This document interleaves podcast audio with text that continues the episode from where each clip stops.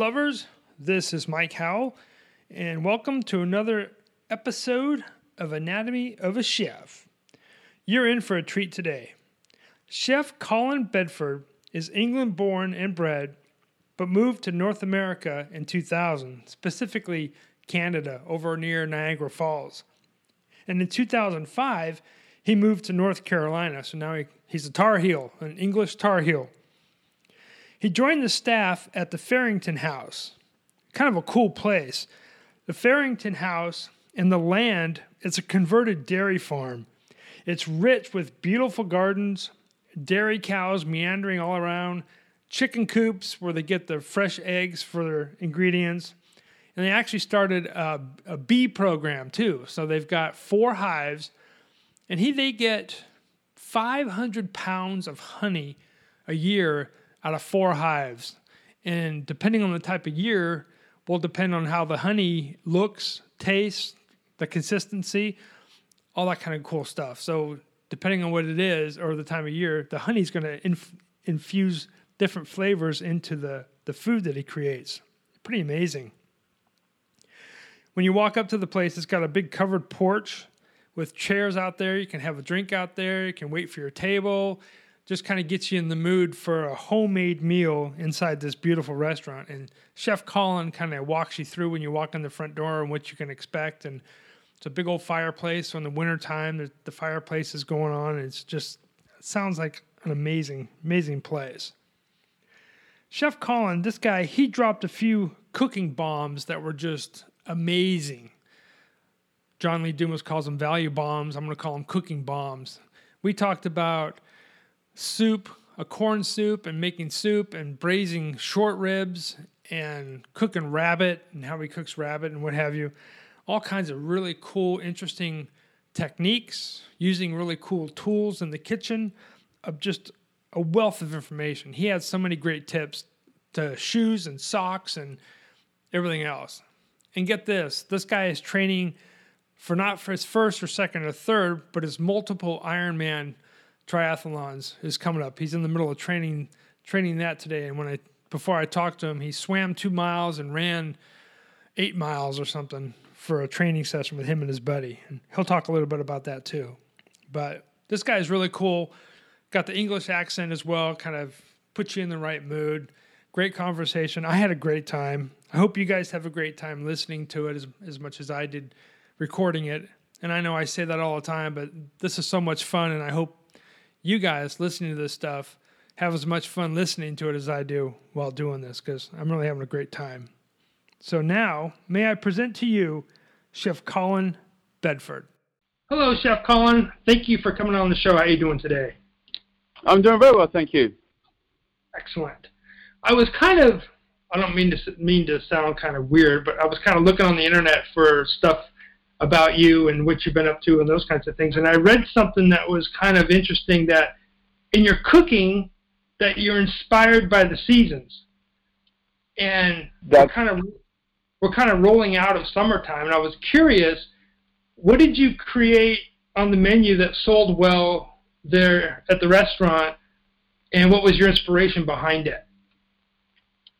Um, being in North Carolina, just uh, just, just outside Chapel Hill, um, we have a very good resource of uh, local purveyors, and mm-hmm. kind of throughout kind of throughout the area. And um, rabbit is a very very popular dish. Every single time we put it on the menu, but is, is, is rabbit going to go? And then all of a sudden we're kind of um, um, you know ordering more. It seems a very popular dish, and it goes rabbit. I'm a big fan of with uh, sweet corn and mustard, and then especially especially when the chanterelles come in. Um, that's mm. kind of one of my uh, favorite um, dishes to pair throughout the season.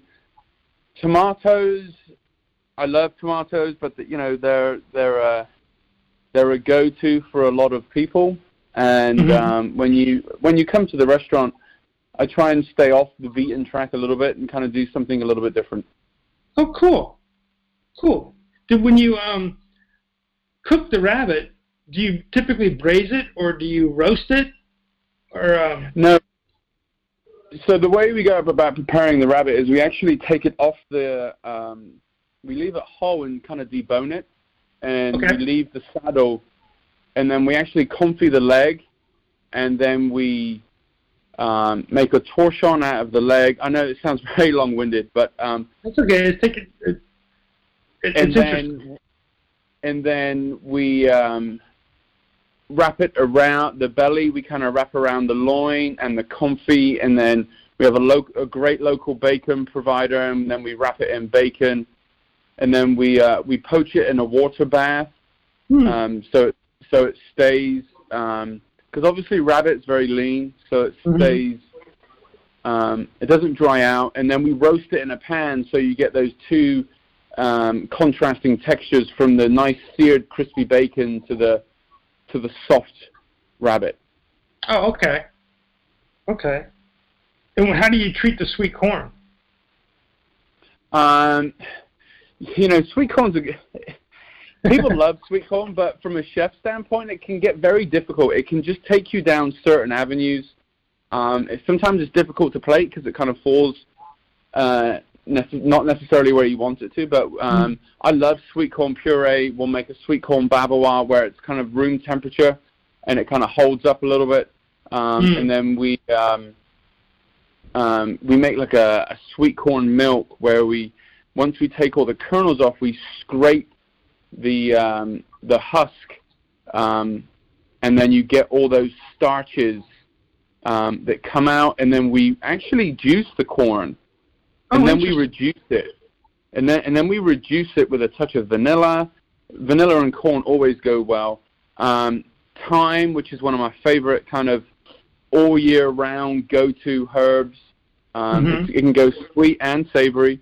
Um, and then you just get those floral elements from the vanilla that really kind of bring out the uh, the corn. Oh, interesting. Would you do the same thing to corn when you're making uh, maybe corn soup?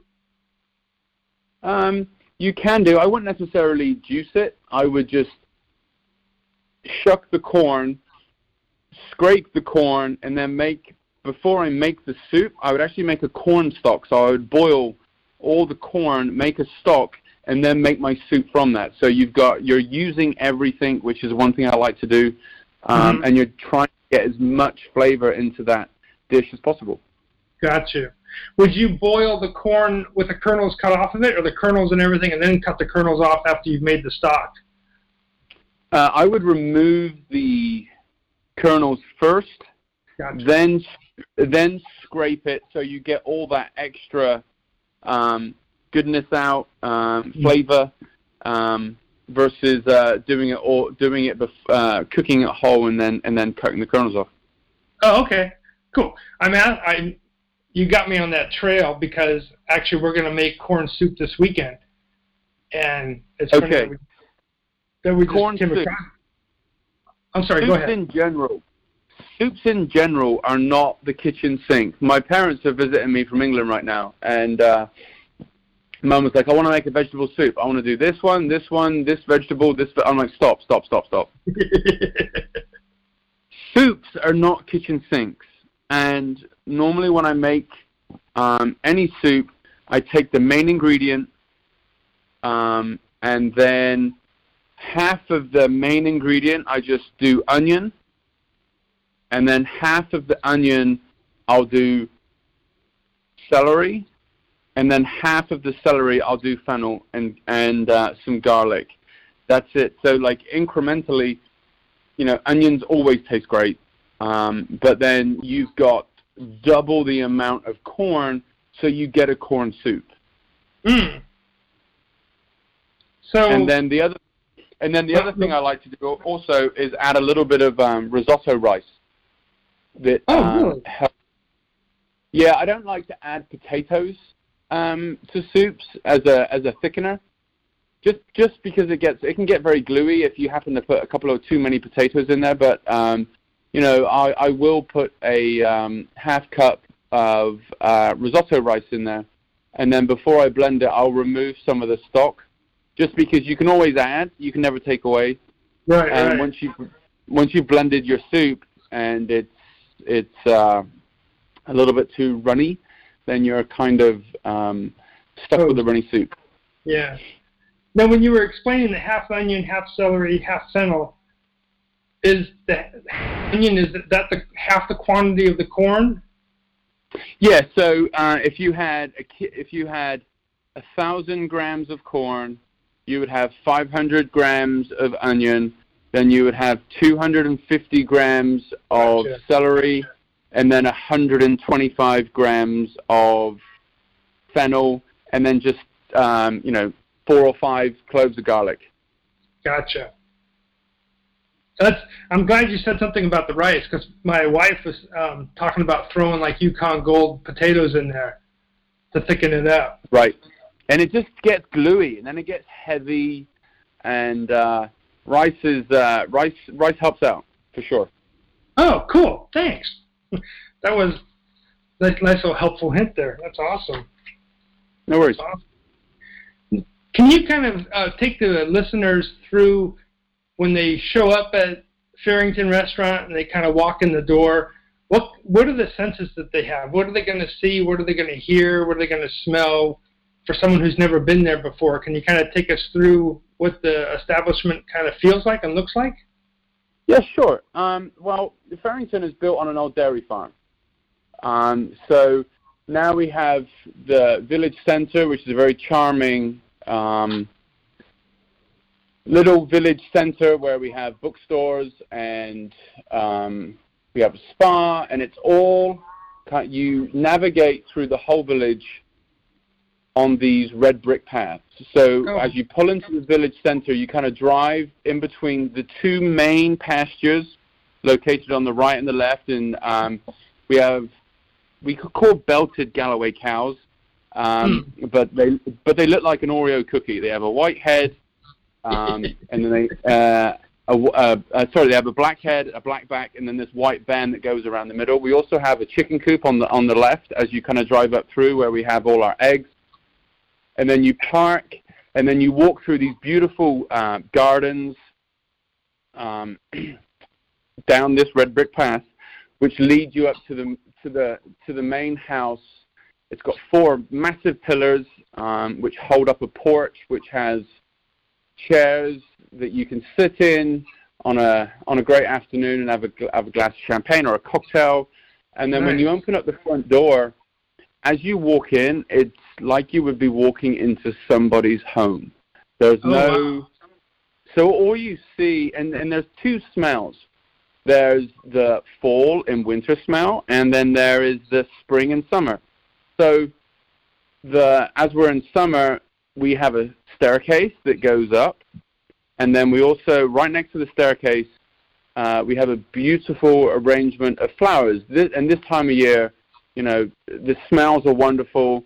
Then when you when you look right, we have a, a seating area with a fireplace. Now, the fall and the winter, that's when the fireplace comes in, which is one of my favorite smells. Is um, you know the old the old fireplace and yeah. then when you turn to the and then when you turn to the left, you will be greeted by a um, hostess or uh, our maitre d. Um, and then we have a wonderful bar with some great, great um, selections of, of, bourbons and, and whiskeys and ryes. And um, we also have a collaboration and we have our own beer that changes seasonally also. So, oh, nice. So when you walk into the when you walk immediately straight into the restaurant, what we try and do is, is we just try and make you set at ease. Um, mm. And we just try and make you feel like you're coming into our home. And then when you finally, if when you finally, um, once the maitre d' escorts you to the table, there is a charger, a napkin, and a water glass. Um, so we try and take, you know, it's very clean. It's very uh, minimalistic. It's because um, we have lots of different diners that come to us, right? Mm-hmm. So we have someone that's saved up all year that wants their um, anniversary or birthday, or we have someone that uh, knows Relais and Chateau that is very familiar with all the uh, the standards, and um, and then and then you also you know one one of the reasons why um, we uh, kind of took a lot of things, all the the china off the table and things like that, because it's sometimes it's intimidating. Yeah, um, for people, some people it is. And and my, and my dad came into the restaurant, and I didn't give him any menus. I didn't give my parents any menus, and, and my dad was like, "So, what flatware do I use first? What cutlery do I use first? and I said to him, Dad, just just start from the outside, and when food comes to the table, just grab the, the, the closest cutlery to you. And and you know, it's like I say, when you have all these wine glasses on the table. So we took all that away. So you sit down, and then you get presented a uh, a wonderful seasonal menu, and then the uh, the, the servers will uh, navigate you through the uh, through the rest of your evening. Oh, that's awesome. That sounds like a great place. Are you? I'm not familiar with. I, I think Chapel Hill is kind of a um, touristy place, or is it not? I'm not real familiar with that area. But do you get a lot of tourist traffic, or is it mo- mostly local people that that come very often? Um, we actually get a little bit of both. I wouldn't. Nec- I mean, I wouldn't necessarily say it's. There is some um, tourist traffic, but Chapel Hill is a college town. UNC is, you know, mm-hmm. slap bang in the middle of Chapel Hill. We're about 15 minutes south of that. Um, oh, okay. But we also, but we also have 32 rooms here. Oh, okay. So, being a part of the Relais and Chateau Association, um, we have something which is called the Route de Bonheur, where we link up a lot of different hotels in the south. So oh, okay. from here, and so from here you can probably, you know, we have, I would say, four, maybe four stroke five Relais properties within a four-hour drive. So people like to, you know, as they drive down the east coast, they kind of stay in each um, property. And the cool thing about Relais and Chateau is one thing that I always like is you know, it's really it really does the area justice where you're mm. where you're located. So we're based on a farm. Like that individual touch is one thing that will that we will never change. It's very charming. It's a very elegant village, which it's on a dairy farm, right? right. So I mean, we have cows roaming around. We don't eat the cows. I just want to just we don't we do not eat the cows. Um, but but that's but that's one thing that Relais does very well. It really does kind of let the the property's des- the property's destination really speak for itself. Sounds wonderful. I mean, sounds, the pictures on the web. For those listening, you got to go out and check out the web the web page because the pictures are just beautiful of the the property. It's really really it was very serene and very calming. Just a really nice place. Like most it, places. It, yeah, it's it reminds you of an English countryside. We have a oh, we we have a uh, we have a big knot garden which is located just outside the restaurant. Um, and you know we've we've won awards for our gardens and it kind of that really when you talk about coming to dinner at Fearrington that really kind of sets the pace for the entire evening. Mm-hmm. You're walking through wonderful gardens you know, at dusk time you got fireflies going off, you know, and um, it it just it just really sets the uh, sets the tone, and then you look over the uh, cow pasture, and it's just very relaxing. Yeah, big time. I can see that for sure, for sure. You mentioned uh, the bar and the spirits that you serve, and different bourbons and ryes, and and those kinds of things. Something else uh, that I saw, um, an interview question that you answered and Pappy Van Winkle popped up. And if you're a fan of bourbons and whiskeys and such, Pappy Van Winkle is one of the kind of one of the enigmas out there that everybody searches for but can can never find. And sure. I was I was just I was curious and how you came about it. How when was the last time you had it? Last time I had it was like two years ago at a wedding reception, and the bar happened to have uh, a bottle of it there. I actually, I was very fortunate. Um, I do an event once a year in Kiawah, and um, I actually had last year. I can't remember the years, but I had three back to back. Oh no um, kidding! I think it might have been. I don't want. I can't. I, I honestly I can't remember the years, but um, I was very fortunate, and uh, to be able to not only taste one but taste three and make a comparison between the three. Oh and, my god! Uh, yeah, so I was a very lucky boy that night. But um, we do we we do have uh, Pappy in the restaurant every now and again. Um, you know, uh, like you said, this stuff's like gold dust, and um, yeah. every now and again we're able to get. Um, I believe each state has a certain allocation, um, mm-hmm. and then once that state has the allocation, um, it obviously comes down to where it's going to drop within the state, and um, we have we have a good rapport with some di- with distributors. So uh, it's it's it's roll of the dice. If you know about Pappy Van Winkle, then um, you you are well aware of the fact that you might not have some for a year, and then you could have two bottles in six months. So right. Um, but we have had it on the uh, on the list, um, and no one ever quibbles about the price because it is Pappy Van Winkle. Yeah, exactly. That's very true. And for those listening who've never, who aren't into that kind of stuff, or um, a couple years ago, good friends of ours got married, and the gentleman um, that we were kind of driving around, it was friends of the people we're we never met before, but we hit it off.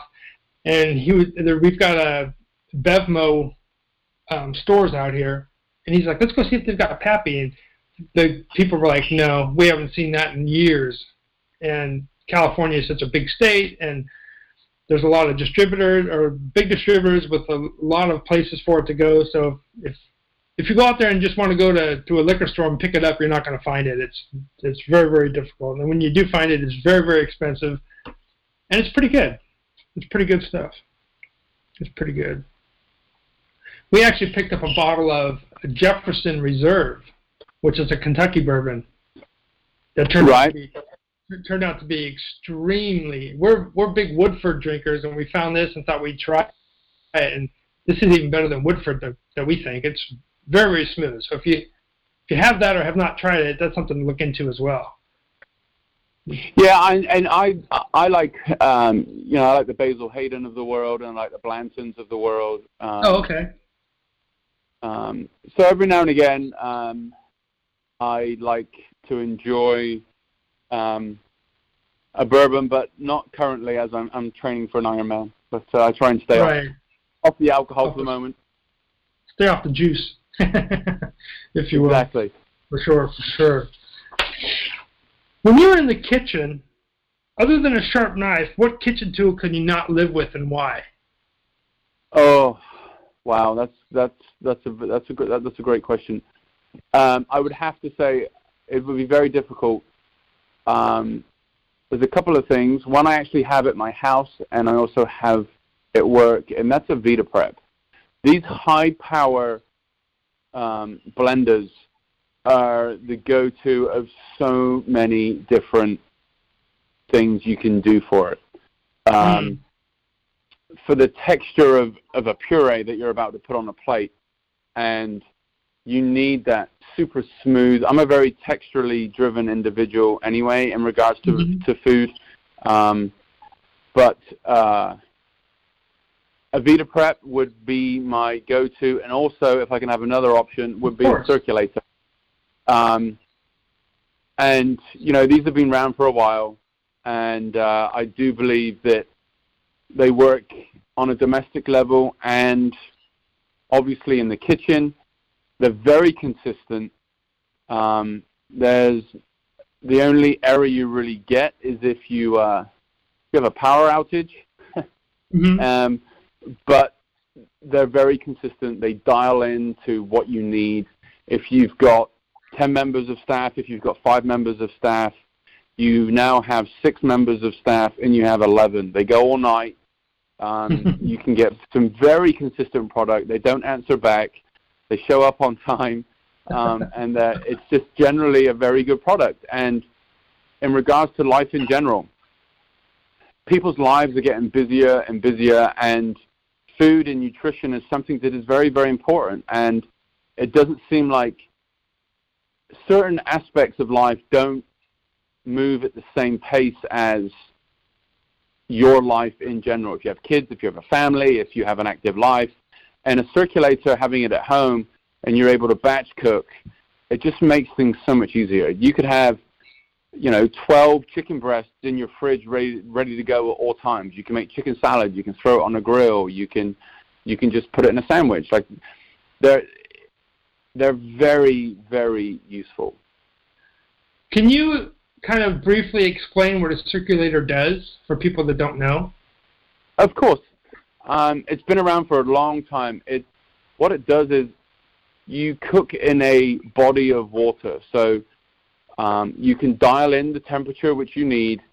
So if you're going to cook a medium rare steak, you would set your circulator to, and this is Celsius, folks, this is Celsius, um, 57.5, you know, 59, mm-hmm. depending on um, how you like your steak to be cooked. And this the um, and you cook it in a bag. So you would reduce oxygen, or you could put it in a Ziploc bag, realistically, and then wrap it in mm-hmm. some plastic wrap so you so uh, you get good contact, and then you would cook it for an hour. Oh, okay. And then you remove it. You, you, you would remove it, and then um, you would sear it in a pan, and then you've got perfect medium rare. Oh, um, oh, nice. You can cook. Yeah, so it's very, very consistent. Um, sous vide is something which has helped a lot of kitchens, um, and it's very helpful if you know what to do with it. For sure. Well, thanks for explaining that for people. Some people call it sous vide, some people call it a circulator. So I just didn't want people to get confused. So the, cir- so the circulator is a piece of equipment. Sous vide is the style of cooking. Oh, gotcha. Thank you. So, so sous vide means un- uh, under pressure because uh, normally in a lot of kitchens you would put it in a vac pack machine. Um, that's why when I said you you could put it in a Ziploc bag and wrap it in mm. um, plastic wrap, so you would remove all the air. Because obviously, if you've got a steak in a bag that's floating around with a lot of air in it, and there is not direct contact with the water, your steak's not going to cook consistently. So, sous vide is in a bag under pressure, and a circulator is a heater and a water pump that just moves the water around in a vessel. Gotcha. Perfect. Thank you for that as well. My mistake there. No worries. Cool, cool. I also read that I've been reading up on you, buddy. Um, one of your one of your favorite things to cook is comfort food, and one is braised short rib, and it's my one of my favorites as well. And I was curious if you would share your technique for doing uh, braised short rib. Of course. Um, believe it or not, I'm just writing the Thanksgiving menu um, in oh, no, middle of August. So, and and I'm trying something different. I'm actually going to treat short rib almost like pastrami, um, oh, which I've never done before. And so, I have put it into a vac pack bag. I have cooked it for a long period of time. Um, however, I would say that's not necessarily something that I would like to do because I think I think there's certain expectations when you eat certain types of food. Like a short mm-hmm. rib, you would expect to be able to pull it apart with a fork. Yes. You would and and there's many different cooking methods out there, and it's each to their own. However, like you said, I like to cook comfort food, and short ribs are wonderful. Um, served just very simply with mashed potatoes. Mm-hmm. I'm, I'm, and um, so we would put them in a brine, the short ribs, um, for probably about 12 hours uh, then we would sear them and put them into a braising pan. You could also put them into a crock pot too. I haven't ever mm-hmm. cooked them in a crock pot, but um, you know, you have a low and a high setting. I think either one you would probably, I think you would be able to get there. Uh, I'm a little bit old school, so we'll cover it and we'll uh, and we'll braise it in the oven um, until it's kind of um, cake skewer tender, which mm you're looking at maybe three to four hours, just low and slow. Right. Um, and it's The most important thing is is to let it go cold in the liquid it's cooking. Oh, no kidding. Uh, well, if you think about it, heat expands, cold retracts.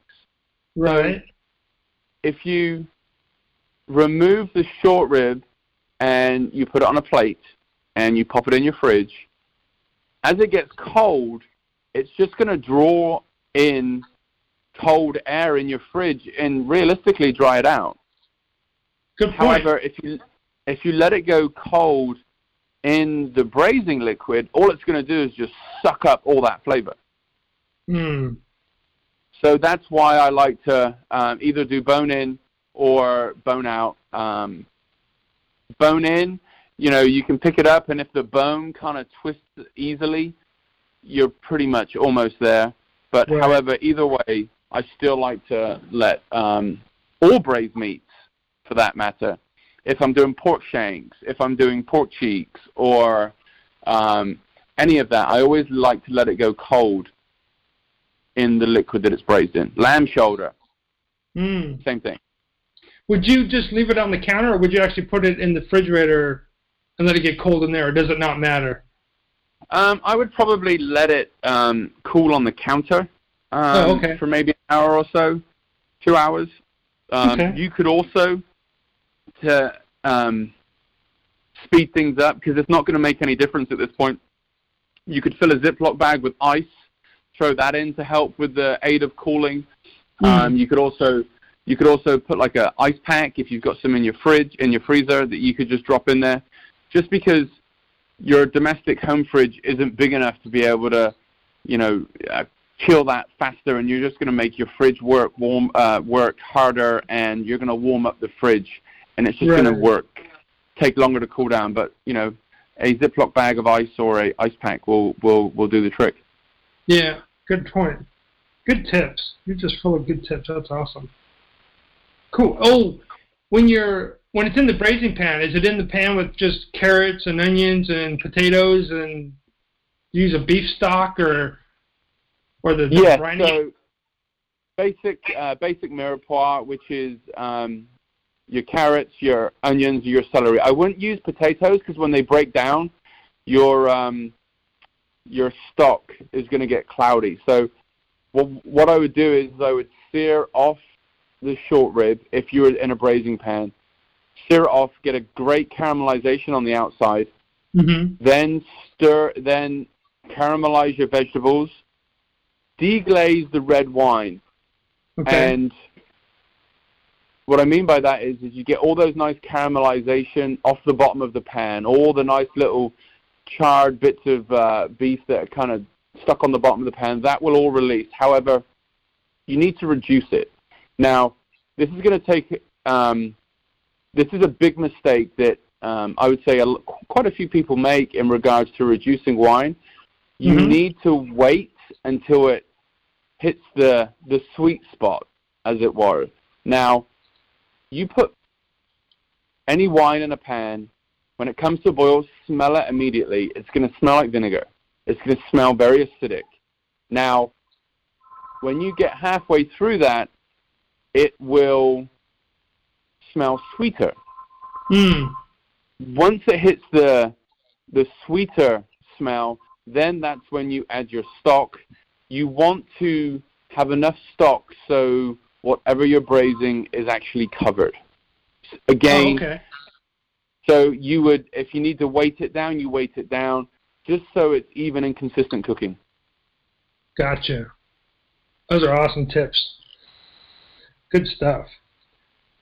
I'm going to circle back to the Ironman training. You mentioned earlier and before we started recording the call that you're training for an Ironman, and I was kind of interested in what got you interested in doing an Ironman as opposed to just going for a century bike ride on a particular Saturday afternoon or, or whatever. And what does your schedule look like trying to train for something like that? Difficult. um, to say the least. Um, yeah. Uh, when I was younger, uh, I used to swim quite a bit, and then I stopped swimming because I swam. I mean, when you swim when you're a kid, I mean, you spend more time in the swimming pool. You do your own bed. So I kind of it kind of got boring to the part of where I said to my parents, I don't want to do this anymore. Mm. So then I started playing football, so I was constantly running, and um, and I used to bike a little bit. However, as I got older, especially in this career, I like to stay active. Uh, you know, I think it's important for the for for your for your brain, for your thought process, for your inspiration, for all that. And right. I would I would drive to the gym 25 minutes, 30 minutes, and I would work out, talk to a few people, and then before I knew it, it was almost a two-hour trip, and I only mm-hmm. worked out for an hour. So I could run out my front door, or I could take a bike and go straight out the front door and ride for an hour and be back home. Now, why did I want to do an Ironman? I don't know. I just I think it's very important that um, you have a work-life balance and a focus. And this focus that I've I've been cooking for what am I now 39? I've been cooking for almost 23 years. Wow. And this training and also the camaraderie. I played a lot of young sports. I played a lot of sports when I was younger and played football, played rugby, and now the biggest thing that I missed was the camaraderie. And even though doing triathlons and Ironmans and half Ironmans and all that, it's a, it's it's on race day. Even though you're out there on your own, you know. And my last half Ironman, I ran in with a friend who was in bad shape, and you don't think second about the your time that could be helping him or not helping him. Mm. And when we train, we're out, we train together, we bike together, we run together, we swim together. And so for someone who misses that camaraderie, I get it back now. And it's and right. it's and it's wonderful. Like today for instance, I swam 2 miles and I had an easy run on a treadmill just cuz it's so hot in North Carolina right now. Um, mm-hmm. But training, the work-life balance, I think of ideas when I'm staring at the bottom of a pool for 5,000 meters. I've got nothing else to do, so I look at the bottom of the pool and I can think about things. And, there, and there's a lot of clarity that comes with that. Or if I'm out riding a century, there again, when it, when the pain, when you're numb to the pain, you st- I start thinking about work, and some of my ideas come from that. And right. it's a little bit tough sometimes when late nights aren't conducive to early mornings, but I'm a bear with a sore head if I don't get out and I'm able to train because it's, it's an everyday, it's a lifestyle, right? I mean, yeah, big time. It's it's not oh I might do this or I might do that. No, I have to get up today and I've got to ride 45 miles. I have to run 18 miles. I have to do whatever is on my training schedule. So it's a lifestyle. It's like brushing your teeth. Um, yeah. Yeah. So it fits into uh, how how does it fit into my work schedule? If I'm up early, um, I might respond to emails at home, um, and then when I get to work, um, we have a lot of Fearrington. We have a lot of different food uh, food outlets here. I oversee five food outlets that has their own manager under each roof, but that still takes coordination. We have weddings here. We have um, we have a casual dining. Then we also have fast casual dining where we have a pizza, um, mm. a pizza shack, and we also have a deli. Um, and then also, obviously, we have the fine dining restaurant. So there's meetings, there's plan, there's there's meetings that we have on a weekly basis, um, where we have weddings. We do a lot of weddings. It's our downtime right now in August, but we're getting ready to change some serious gears mm. um, into the fall because it's the most it's, it's beautiful weather. So yeah. we have a lot of weddings in that regards. Um, I think people's lives go back to nor- uh, a little bit more of a normality if they have children. You know, the children are back to school, so the middle of September after Labor Day, like we can't compete with the beach, we can't compete with the mountains. Right. So it takes right. a little. It, t- it takes a little while for families to get back into their routine, and then uh, and then we get very busy. So um, I have managers in re- in respective areas that oversee some culinary development, and um, we work together. I think ownership and accountability in this business is is is super important. Chefs aren't difficult people. They just want to cook food for individuals and just hear the feedback. You know, Right. we just want people to enjoy the creations that that we make. It's no different than any home cook out there that has a Mhm. dinner party that all they want to do is have people enjoy the food which they cook. Right. That's no different than any chef. We just do it on a different level. Right. And in volume, um, and obviously with the nucleus of ingredients that we have at, have at our disposal also. for sure. It's one of the reasons why I decided to um, ramp up this podcast is because you guys, you don't, you work really hard, long hours, sometimes weeks without days off, to create really good food for the rest of us to enjoy. And not only that, but it's more times than not, it's consistently good, over and over and over again. In in my mind, you all don't get the credit that you deserve for the hard work that you put in. You don't get enough feedback, I don't think, from diners. And when we're out and something is really good, and I'll even say to the server, please tell the chef that this is amazing, I'm hoping and praying that they're going to relay that back to the chef. And they're not going to get called off to do their two different tables and totally forget all about it. Because you, Right. like, like anybody else, especially, I don't. I'm not going to put you in the, in the same category as an entertainer, but it's it's almost that that the feedback charges you and makes you do what you do and really fuels the fire for doing what you do. It's good feedback, and it's no oh, different. 100%. yeah, it's no different than someone, a Broadway actor on a play, on a stage, getting, or a comic getting laughs for what they're saying. It's you, you need the feedback to keep the momentum going for sure. And that. and that and that's very true. And also, one thing that I learned at a very early age at taking over as an executive chef, you can't do this on your own. no, this you sure is-. This is such a team environment, and um, hopefully, when you know young cooks move their way up through the ranks, there is some instant gratification when I do go out into the dining room and, and thank our guests, um, or if somebody wants to happen to see the chef. Hopefully, I'm like, are they got a frown on their face? Is this good or bad? Smiling? like, why do they want to see me? Um, but uh, but no, I you know, and that's that's the first thing I say. You know, there's a lot of boys and girls running around the kitchens here at Fearrington that um, that uh, I can't do my job without any of them, and I think that goes for a lot of executive chefs uh, Yes.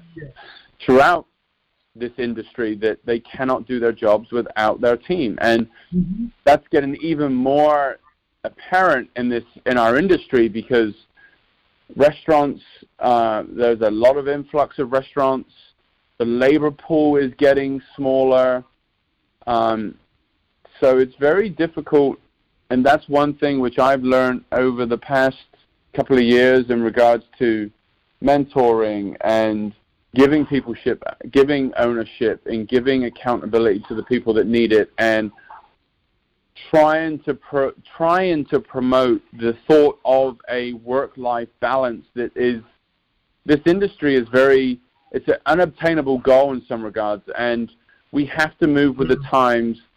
You know like you said chefs you know when you say you're a chef oh you work long hours. There is baggage with our industry. And Yeah. and it's very it's very difficult. Cha- time times are changing. And we have to try and maintain standards. And it's and it is a very difficult challenge to be able to balance that in our industry right now and maintain standards Why do you why do you think that the the available pool of talent is is shrinking? Is is there any indication of what's causing that, or where you're having a hard time finding really good people, or finding people in general? Yeah, yeah. I just think it. I it's the amount of restaurants that are opening. I Oh, mean, okay. I, I'm like I'm not sure where I'm not sure where you live or where the listeners are, are are listening to, but I mean, think about how many restaurants pop up. I mean, you could just drive down the street, lots, and and there are people out there that want to go down the fine dining route. Um, and there are also people that want to go into casual dining, and mm.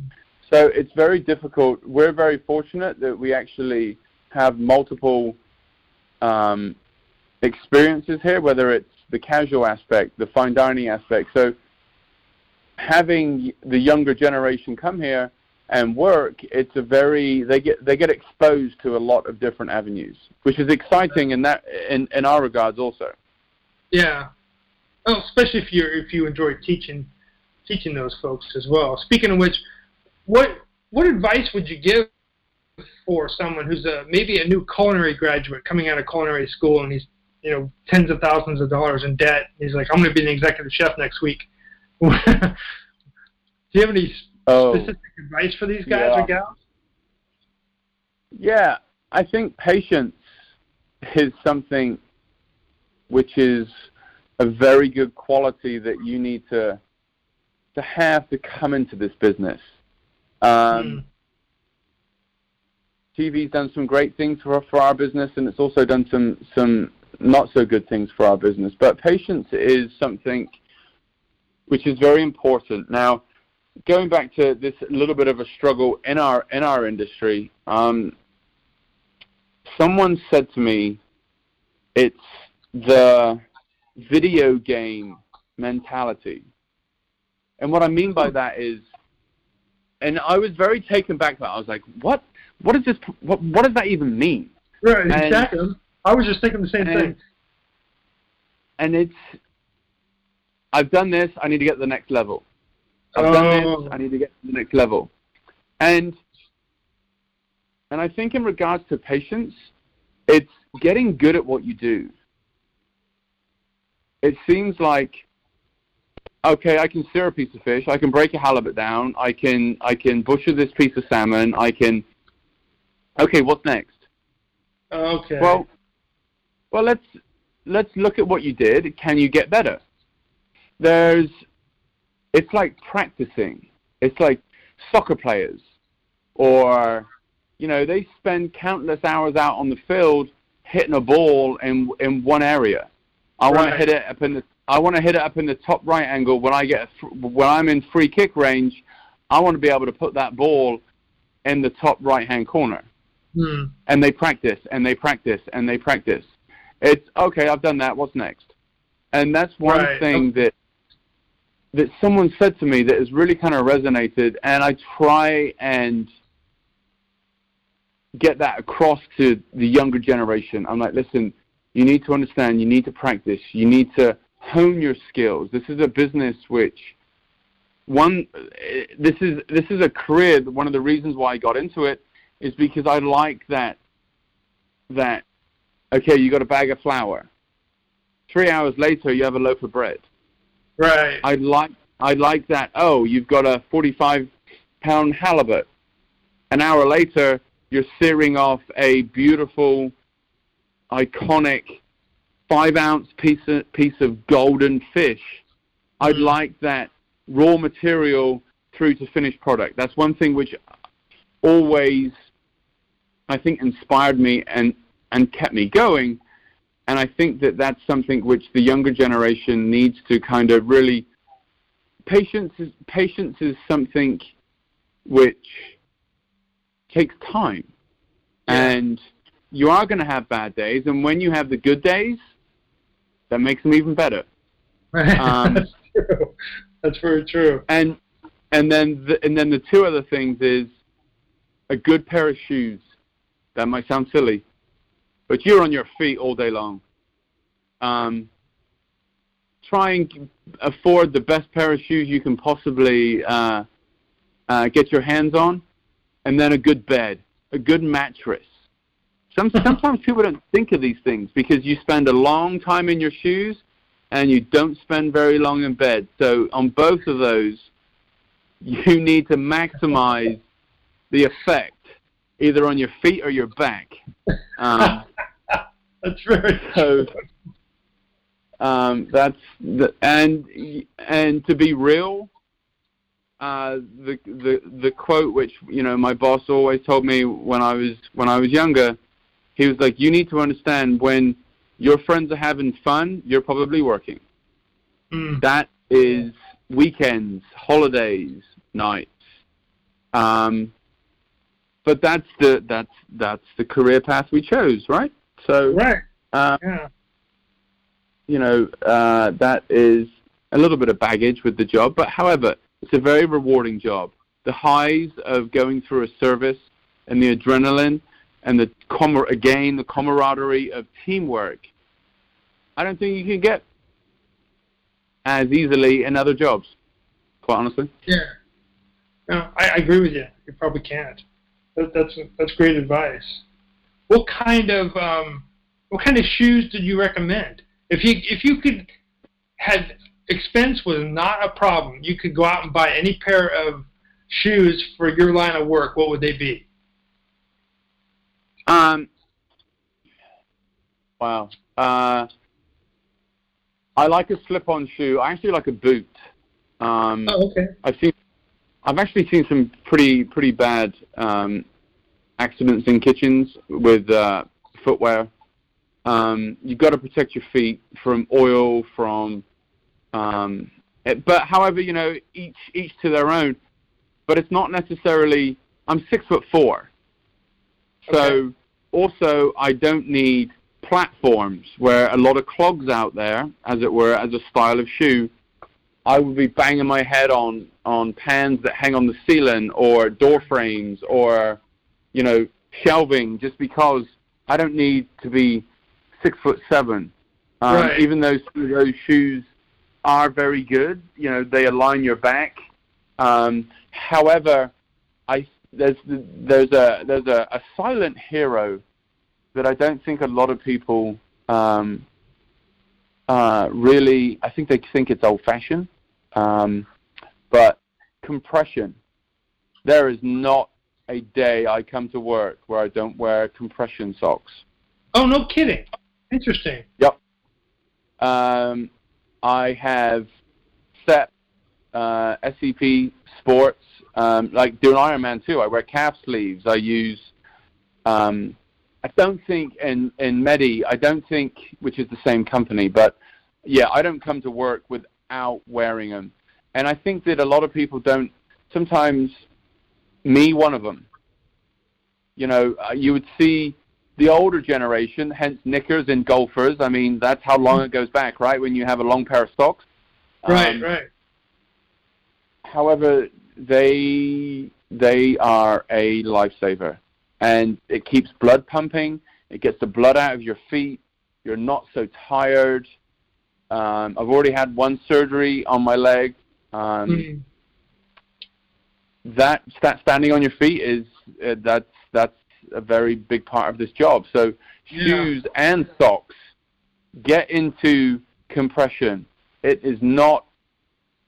It is for our generation. It is for someone who is on their feet. And like I said to you, I do not come to work without my compression. I will turn around if I. I mean, I've got so many bags in my truck from swim gear to bike gear to work stuff. If I do not have my compression, I will drive home to get it.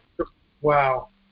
You're the first one that's ever mentioned that before, and I'm surprised that more chefs don't wear that kind of stuff because it just makes perfect sense. It really does.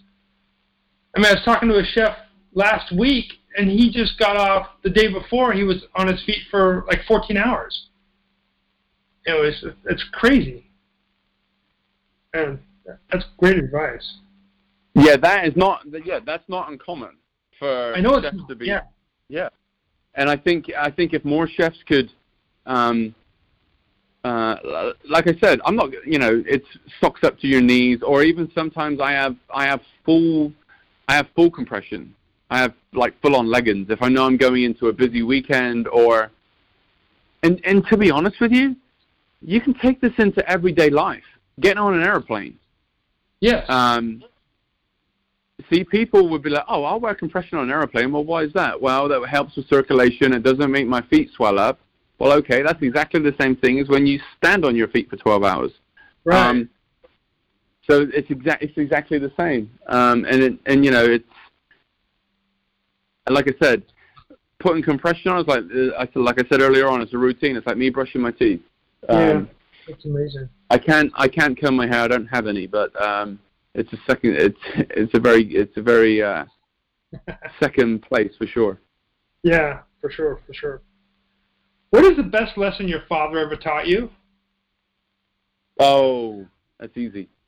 However, it's not really conducive to to to this day and age. Um, you can only make a first impression once. Oh, very good.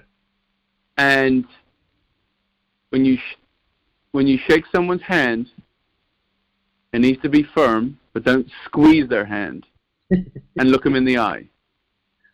No. Now, when it comes to first impressions in this day and age, that's an email. You know, you don't get face to face anymore until you're, you know, four or five steps down the road. If you make it through the first email, if you make it through the phone interview, if you make it through this, you make it through that, then you get to the first face to face. But that's something that's always resonated. Um, you know, looking someone in the eye, firm handshake, and um, you can only make a first impression once. And whether or not uh, I went for my first job interview, and he made me tie my own tie. He kept mm. adjusting mm. it, but he made me tie my first tie when I went for my first job interview in 1996. Oh, that's awesome. That's awesome. And they still live back in England? You said they're out here. Uh, they do. Yep, they are. They're uh, each year they come out for about a month, six weeks, but uh, which they're currently with me right now. But yeah, they still live in England. Oh, okay. Okay, very cool. We talked about um, when we talked about I don't remember what we're talking about. Anyways, we were talking about cooking, of course, and you mentioned thyme, and I wanted to get your opinion on if you had to choose three herbs or spices for a year, what would they be? Um, thyme is obviously one of them. There's nothing better than mushrooms, onions, and thyme sweating off in a pan. Um, well, maybe add some bacon, but maybe add a little bit of bacon to it. But that smell and like I said earlier on, thyme goes great with raspberries. It's something, it's an ingredient that can flip flop between sweet and savory. Um, mm-hmm. Four spice. Four spice to me, I use it in the fall and in the winter, in ginger cake or pain d'épice, which is um, a very kind of spiced bread that goes great with all fall, with celery root, with uh, sunchoke or Jerusalem artichoke, uh, medjool date. Mm. Uh, it goes great with hearts of palm. And four spice is white pepper, clove, ginger, nutmeg. Some variations have uh, cinnamon in it, cinnamon um, present, but uh, four spices would be my go-to one because you can use that in fall and winter. Um, okay. Now, the third one is up in the air. You can call it, I would call it a seasoning, and this is the reason why I'm saying this. I would call this a seasoning because herbs and spices are seasoning, and my go-to would be honey. Oh, interesting. Uh, okay. Because honey is very versatile. Mm-hmm. We are very fortunate here at Fearrington uh, we we started a uh, bee program. We have four hives, um, and we probably pull maybe close to 500 pounds a year out of these four hives. Wow! Uh, wow! Honey is a depending on the year, it can um, will determine the color, will determine the flavor. Obviously, with um, what's um, what what the bees are, are pollinating at that particular time. But honey is, like I say, I use it in so so so many things. Um, either it's in a dressing or it's in a sauce to sweeten it up a little bit, or when you're sick, honey's great. If you have allergies, if you have allergies, try and get your hands on local, and I mean very local, honey to where you live. Because mm. you can ingest it and that will help. It's not going to cure it, but that will help you build some tolerance to pollen that is local be, because the honey will be from local trees, bushes, shrubs, and if they affect you in your allergies, then if you have that in the morning, either on your breakfast or in your green tea or whatever you're going to do it, it will actually help you build up some tolerance. Oh, interesting. I always heard that, but I didn't know the reason why. So that's kind of that's good information. Do you want to add another one to that to the list, or is that good? Um. Oh. Um. As a spice, uh, as a herb, uh, I like marjoram. I love marjoram and potatoes. Um, it's a, it's not a widely used uh, herb, but I Mhm. I just marjoram. I mean, I could say rosemary, but rosemary is is. I mean, everyone knows about rosemary, but uh, marjoram and potatoes is a is a is a great combination, and um, it has it's kind of floral, but um, but it also has earthy tones to it, um, which which would be a great addition to most dishes. Right. Absolutely. Absolutely. Well, we're we're getting getting towards the end here. I got one last question because I know you you got to get off and, and get your stuff done too, and then I'll get to where we can get in touch with you. But my my one last question is my challenge question, and it's a catering question. And you receive a request to cater a dinner party for 25 guests with a budget of $500, about $20 a piece. And the menu is to include two hors d'oeuvres, two main courses, and a dessert. Describe the menu that you would create with this ginormous budget. Well, am I close to a vegetable garden?